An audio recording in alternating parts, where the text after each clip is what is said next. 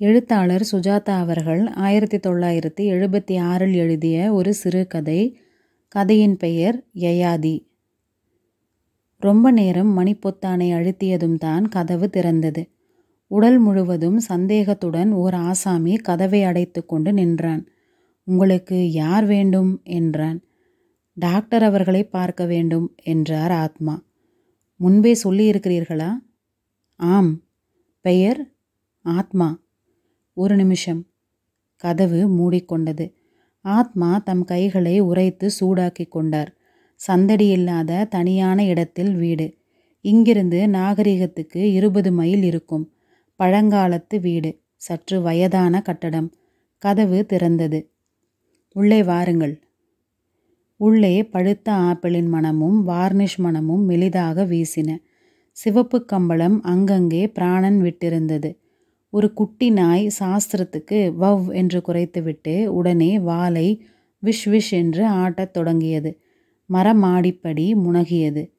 மாடி அறையில் ஒரு நாட்காலியில் ஆத்மாவை உட்கார வைத்துவிட்டு ஒன்றும் தெரிவிக்காமல் காணாமல் போனான் அந்த சந்தேகன். ஆத்மாவுக்கு அந்த மௌனம் பழக்கமில்லாததாக இருந்தது. எதிரே புத்தக வெள்ளமாக அலமாரிகள். சுவரில் படங்கள். கவிதை. Time you old gypsy man will you not stay? Put up your caravan just for one day. செங்கல் நிறத் திரைகளின் ஊடே ஆதிகாலத்து சூரியன் மஞ்சள் குங்குமத்துடன் தெரிந்தான். சூரியனுக்கும் வயதாகிறது. ஹலோ மிஸ்டர் ஆத்மா நீங்கள் அரை மணி நேரம் தாமதமாக வந்திருக்கிறீர்கள். டாக்டர்? இவரா டாக்டர்? மன்னிக்கவும் இந்த இடத்தை கண்டுபிடிப்பது சிரமமாக இருந்தது. ஆம் கொஞ்சம் தனியான இடமில்லையா? வரைபடம் கொடுத்திருந்தேனே வருவதற்கு வழிகாட்டி அது உபயோகப்படவில்லையா? பட்டது இருந்தும் சிரமமாகத்தான் இருந்தது. ஒளிந்து கொண்டிருக்கிறேன் இல்லையா? அந்த வரைபடத்தை தருகிறீர்களா? வரைபடத்தை வாங்கி கிழித்துப் போட்ட டாக்டருக்கு அறுபத்தி சொச்சம் வயது இருக்கும் மண்டையின் முன்பாகம் முழுவதும் வழுக்கை. பழைய ஞாபகத்துக்கு காதுகளின் அருகேயும் பக்கவாட்டிலும் இரண்டு ரோமத் திட்டுக்கள். கண்ணாடி மூக்கின் நுனிக்கு சரிந்திருந்தது. பற்கள் பழுதாகியிருந்தன. தமக்கு ஒவ்வாத பெரிய கோட்டு அணிந்திருந்தார். எதிரே சென்று அந்த திரையை தளர்த்தி சூரிய வெளிச்சத்தை மறைத்துவிட்டு ஆத்மாவின் அருகில் வந்து உட்கார்ந்தார். சொல்லுங்கள் என்றார். உங்களைப் பற்றி ஒரு நண்பர் மூலம் கேள்விப்பட்டேன். முதலில் நம்பவில்லை. அதெல்லாம் நடக்குமா என்ன? உங்கள் நண்பர் என்ன சொன்னார்? அவர் மற்றொருவரிடம் கேள்விப்பட்டதாக சொன்னார். நண்பருக்கு நேர் அனுபவம் இல்லை என்று தெரிந்தது. எல்லாமே வினோதமாகப்பட்டது எனக்கு. நேராக பலன் கண்டவர்களை இதுவரையில் நான் சந்திக்கவில்லை. ஆனால் அவ்வப்போது உங்கள் பெயர் எங்கள் வட்டாரத்தில் அடிபடுகிறது. அப்புறம் இந்த வினோதமான விளம்பரத்தை பார்த்தேன். அது நீங்கள் தரும் விளம்பரம்தான் என்பதே மறைமுகமாகத்தான் இருந்தது. மனதில் நீண்ட நாட்களாக ஆசைப்பட்டது நிறைவேற வேண்டுமா? ஆறு முப்பதிலிருந்து ஏழு முப்பதுக்குள் கீழ்க்கண்ட எண்ணுக்கு டெலிஃபோன் செய்யலாம். நிறைய பேர் டெலிஃபோன் செய்திருப்பார்களே.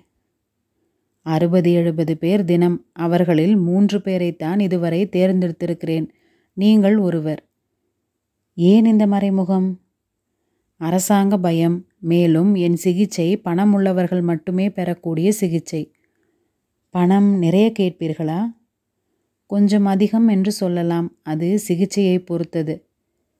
வேலை செய்யுமா? செய்யும். கெடுதல் ஏதாவது நேருமா? கிடையாது. உத்தரவாதமான சிகிச்சை.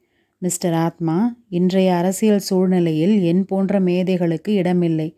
என் லைசன்ஸை பிடுங்கிக் கொண்டு விட்டது இந்த அரசாங்கம். என்னை கைது செய்ய காத்திருக்கிறார்கள். ஒரே ஒரு தடவை நிகழ்ந்த விபத்தினால். அதுவும் முற்றும் சிகிச்சை பெற்று கொண்டவரின் தவறினால் நிகழ்ந்த விபத்தால் நான் தலைமறைவாக வாழ வேண்டியிருக்கிறது. நான் அதிக பணம் கேட்பது என் சொந்த செலவுக்காக அல்ல. என் ஆராய்ச்சிக்காக. விபத்தா? ஆம் அந்த ஆசாமி இறந்துவிட்டார். நீங்கள் பயப்படாதீர்கள். சிகிச்சையின் போது மது அருந்தக்கூடாது என்று படித்துப் படித்துச் சொல்லி எழுதி வாங்கிக் கொண்டேன். அதை மீறிவிட்டார். உட்கொண்ட மது என் மருந்துடன் நிகழ்த்திய ரசாயனப் போராட்டத்தில் அவர் விழுந்துவிட்டார். அந்த மருந்தை எப்பொழுதோ வீசி எறிந்துவிட்டேன். அது வேறு விஷயம். ஆத்மா தன் மார்பை சொரிந்து கொண்டார். சிந்தனை பேதலிக்கும்போது அவர் அப்படி செய்வார் உங்கள் வயது அறுபது என்றார் ஆத்மா அறுபதுக்கு அதிக நரை அதிக தளர்ச்சி கொஞ்சம் இருங்கள் டாக்டர் பலவித சாதனங்களை கொண்டு வந்து ஆத்மாவின் இரத்த அழுத்தம் சிறுநீர் இதயத்துடிப்பு கண்கள் உணர்ச்சி நரம்புகளின் இயக்கம் எல்லாவற்றையும் நிதானமாக பார்த்தார். இரத்த அழுத்தம் வயதுக்கு அதிகம். கிட்னி கொஞ்சம் பாதிக்கப்பட்டிருக்கிறது. இதயத்தில் கொஞ்சம் மர்மர் கேட்கிறது. இன்னும் நான்கு வருஷங்கள் தள்ளும். ஆத்மா திடுக்கிட்டார். மறுபடியும் மார்பை சுரிந்து கொண்டார். சிகிச்சை எடுத்துக்கொண்டால் சொல்கிறேன் உங்களுக்கு எத்தனை வயசு வேண்டும்? புரியவில்லை. உங்கள் வாழ்வில் நீங்கள் எந்த வயசில் ஒரு உன்னத நிலையில் இருந்தீர்கள்? யோசித்துச் சொல்லுங்கள். எல்லா விதத்திலும் உடலில் உள்ளத்தில் ஆத்மா யோசித்தார். எட்டு வயது?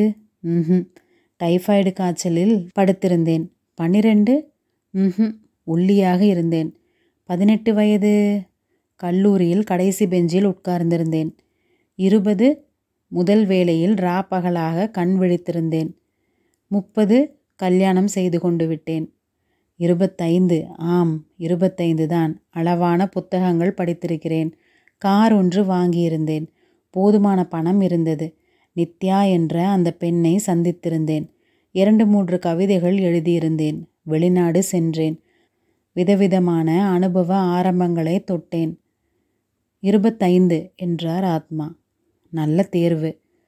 அப்படியென்றால் என்னை இருபத்தைந்து வயதுக்கு மாற்றிவிட முடியுமா உங்களால்? ஹ ஹ என்றால் ஏன் முடியாது என்று கையை சுடுக்கி முடியும் நிச்சயம் முடியும் என்றார். நம்ப முடியவில்லை. நீங்கள் மருந்து சாப்பிட்டுவிட்டு பணம் கொடுங்கள். உத்தரவாதம் போதுமா? நான் பணத்துக்கு சொல்லவில்லை. எனக்கு இந்த தந்திர சிகிச்சை தான் புரியவில்லை. தந்திரமில்லை இது. கலப்படமில்லாத விஞ்ஞானம். உங்கள் மெட்டபாலிசத்தையும் மியூட்டேஷனையும் தலைகீழாக கவிழ்த்து விடுகிறது என் மருந்து. உங்களுக்கு கெமிஸ்ட்ரி வருமா? வராது. சரி உங்களுக்கு எப்படி புரிய வைப்பது? ஒரு நிமிஷம். கீழே வரும்போது ஒரு நாயை பார்த்தீர்கள் அல்லவா? ஆம். அந்த ஃபோட்டோவை பாருங்கள். எதிரே மாட்டியிருந்த ஃபோட்டோக்கள் ஒன்றில் டாக்டர் அவர்கள் சிரித்து கொண்டு நின்றிருக்க அருகில் ஆளுயர கோம்பை நாய் ஒன்று நாக்கை தொங்க போட்டுக்கொண்டு நின்று கொண்டிருந்தது. அதுதான் கீழே பார்த்த நாய் என்றார் டாக்டர். நான் பார்த்தது குட்டி நாய் அல்லவா? இரண்டு வேளை மருந்து செய்த வேலை என்று கண் சிமிட்டினார் டாக்டர். ஆத்மா அந்த வயதான டாக்டரை பார்த்தார். யார் இவர்? பொய்யாசாமியா இல்லை இவரின் உடம்பை பரிசோதித்து சொன்னது மற்ற டாக்டர் சொன்னதுடன் பொருந்துகிறதே. இருந்தும் இது சாத்தியமா? இந்த காலத்தில் என்னென்னவோ மாத்திரைகள் எல்லாம் கண்டுபிடித்திருக்கிறார்கள். இதுவும் சாத்தியமாக இருக்கலாமே? ஒரு யுவதி இரண்டு கோப்பைகளில் பருக பானம் கொண்டு வந்தாள். மேஜையின் மேல் வைத்துவிட்டு திரும்பினாள். சச்சு கொஞ்சம் இரு என்றார் டாக்டர். இது யார் தெரியுமா மிஸ்டர் ஆத்மா? உங்கள் பேத்தியா? டாக்டர் சிரித்துவிட்டு இது என் மனைவி. ஆறு வேளை சாப்பிட்டிருக்கிறாள். சச்சு திரும்பிடி என்றார். ஆத்மாவை சவால் விடுவது போல் பார்த்த அந்த பெண்ணின் கன்னங்களில் ஆப்பிள் தெரிந்தது. உடலில் இளமை எழுதியிருந்தது. எப்படி இருக்கிறாள் பாருங்கள் வில் மாதிரி விண்ணென்று போங்க அத்தான் என்று அவள் அலட்சியமாக கூறி சென்றாள். ஆத்மாவின் மனதில் சற்று நேரம் அவள் பாக்கியிருந்தாள். என்னால் அவளை பார்க்கத்தான் முடியும் வேறு ஒன்றும் செய்ய முடியாது என்றார் டாக்டர். டாக்டர் நீங்களே ஏன் மருந்து சாப்பிடவில்லை? ம் இந்த கேள்வி கேட்பீர்கள் என்று தெரியும். எனக்கு இன்னும் வேலை வரவில்லை. மற்றவர்களுக்காக நான் தியாகம் செய்து கொண்டிருக்கிறேன். நான் மருந்து சாப்பிட்டு இளம் வயதை எய்துவிட்டால் நான் செய்த ஆராய்ச்சியெல்லாம் பாழ். இதன் ஃபார்முலா எல்லாம் தலையை தொட்டு இங்கே இருக்கிறது. எல்லாம் மறந்துவிட்டால் மறுபடியும் முதலிலிருந்து ஆரம்பிக்க வேண்டும். எழுதி வைத்து விடுவது தானே? எழுதி கொண்டிருக்கிறேன் எழுதி கொண்டிருக்கிறேன். ஒரு வேளை மருந்து தயாரிப்பதற்கே ஆறு மாதங்கள் ஆகிறது. தயாரிப்பு முறையை எழுதுவதற்கு வருஷக்கணக்கில் ஆகும். எனக்கு ஒன்றும் அவசரமில்லை. உள்ளே வாருங்கள். உங்களை மன்மதன் மாதிரி மாற்றிவிடுகிறேன். உத்தரவாதம். யயாதி கதை தெரியுமா உங்களுக்கு? தெரியும். புராண காலத்திலிருந்தே இளமைக்கு மருந்தை தேடிக்கொண்டிருக்கிறார்கள் காயகல்பங்களும் அமிர்தங்களும் அதெல்லாம் கற்பனைகள். இது நிஜம். கொஞ்சம் படுத்துக்கொள்ளுங்கள் உங்கள் இரத்த அழுத்தத்தை மறுபடியும் சோதிக்க வேண்டும். அந்த மருந்து தங்க நிறத்தில் இருந்தது. தத்தளித்தது. வீட்டில் குளிர்பதன பெட்டி இருக்கிறதல்லவா? அதில் வைத்து கொள்ளுங்கள். இரண்டு நாளைக்கு ஒருவேளை சாப்பிடுங்கள். மயக்கம் வந்தால் பேசாமல் படுத்துவிடுங்கள் ஒரு வாரத்துக்கு வீட்டை விட்டு வெளியே போகாதீர்கள். அதிகம் பேரை சந்திக்காதீர்கள். மார்க் பண்ணியிருக்கிற அளவுக்கு மேல் சாப்பிடாதீர்கள். பெண்ணுறவு மாமிசம் மது எதுவும் கூடாது. மிக குறைந்த அளவு கோதுமை பண்டங்களை சாப்பிடுங்கள். உங்கள் விலாசம் கொடுத்துவிட்டு செல்லுங்கள். நான் வந்து மூன்று நாட்களில் உங்களை பார்க்கிறேன். பணம்? வருகிறேன். இன்றைக்கு என்ன தேதி? ஐந்து. பதினாலாம் தேதியிட்டு எனக்கு ஒரு செக் எழுதி கொடுங்கள் போதும். அதற்குள் உங்களுக்கு ஒன்றும் நிகழவில்லை என்றால் உடனே நீங்கள் உங்கள் பேங்கிற்கு டெலிஃபோன் செய்து செக்கை ரத்து செய்து விடலாம். நிகழ்ந்தால் மருந்து வேலை செய்தால்? டாக்டர் சிரித்து மிஸ்டர் ஆத்மா நீங்கள் இருபத்தைந்து வயதை எய்து விடுவீர்கள் என்னை சந்தித்ததை என்னிடம் மருந்து வாங்கி சாப்பிட்டதை எனக்கு செக் எழுதி கொடுத்ததை எல்லாம் மறந்து விடுவீர்கள் அப்படி ஞாபகம் பாக்கி இருந்தாலும் இந்த தொகையை மனமுவந்து கொடுக்க தயங்க மாட்டீர்கள். இளமை விலையற்றது. தொகை எவ்வளவு? எழுபத்து ஐந்தாயிரம். அடே அப்பா ஏறக்குறைய என் வாழ்நாள் முழுவதும் சேர்த்து வைத்தது. கிடைக்கப் போவது மற்றொரு வாழ்நாள் மிஸ்டர் ஆத்மா. நான்காவது தினம் ஆத்மாவின் விலாசத்தை வைத்துக்கொண்டு டாக்டர் மெதுவாக அந்த வீட்டின் வாசலை நெருங்கினார். துணுக்குற்றார். வீட்டு வாசலில் ஒரு சிறிய கூட்டம் இருந்தது. அமைதியாக ஒருவருக்கொருவர் பேசிக்கொண்டு இருந்தார்கள். ஒரு போலீஸ் தொப்பி தென்பட்டது. என்ன ஆச்சு சார்? இந்த வீட்டில் ஒரு வயதானவர் இருந்தார். ரொம்ப நல்ல மனுஷன் தனியாகத்தான் இருந்தார். என்ன ஆச்சு அவருக்கு? காணாமல் போயிட்டாரு. அதெல்லாம் ஆச்சரியமில்லை. அவர் எங்காவது ஊருக்கு கீருக்கு போயிருக்கலாம். ஒருத்தரும் கவனிக்கலை.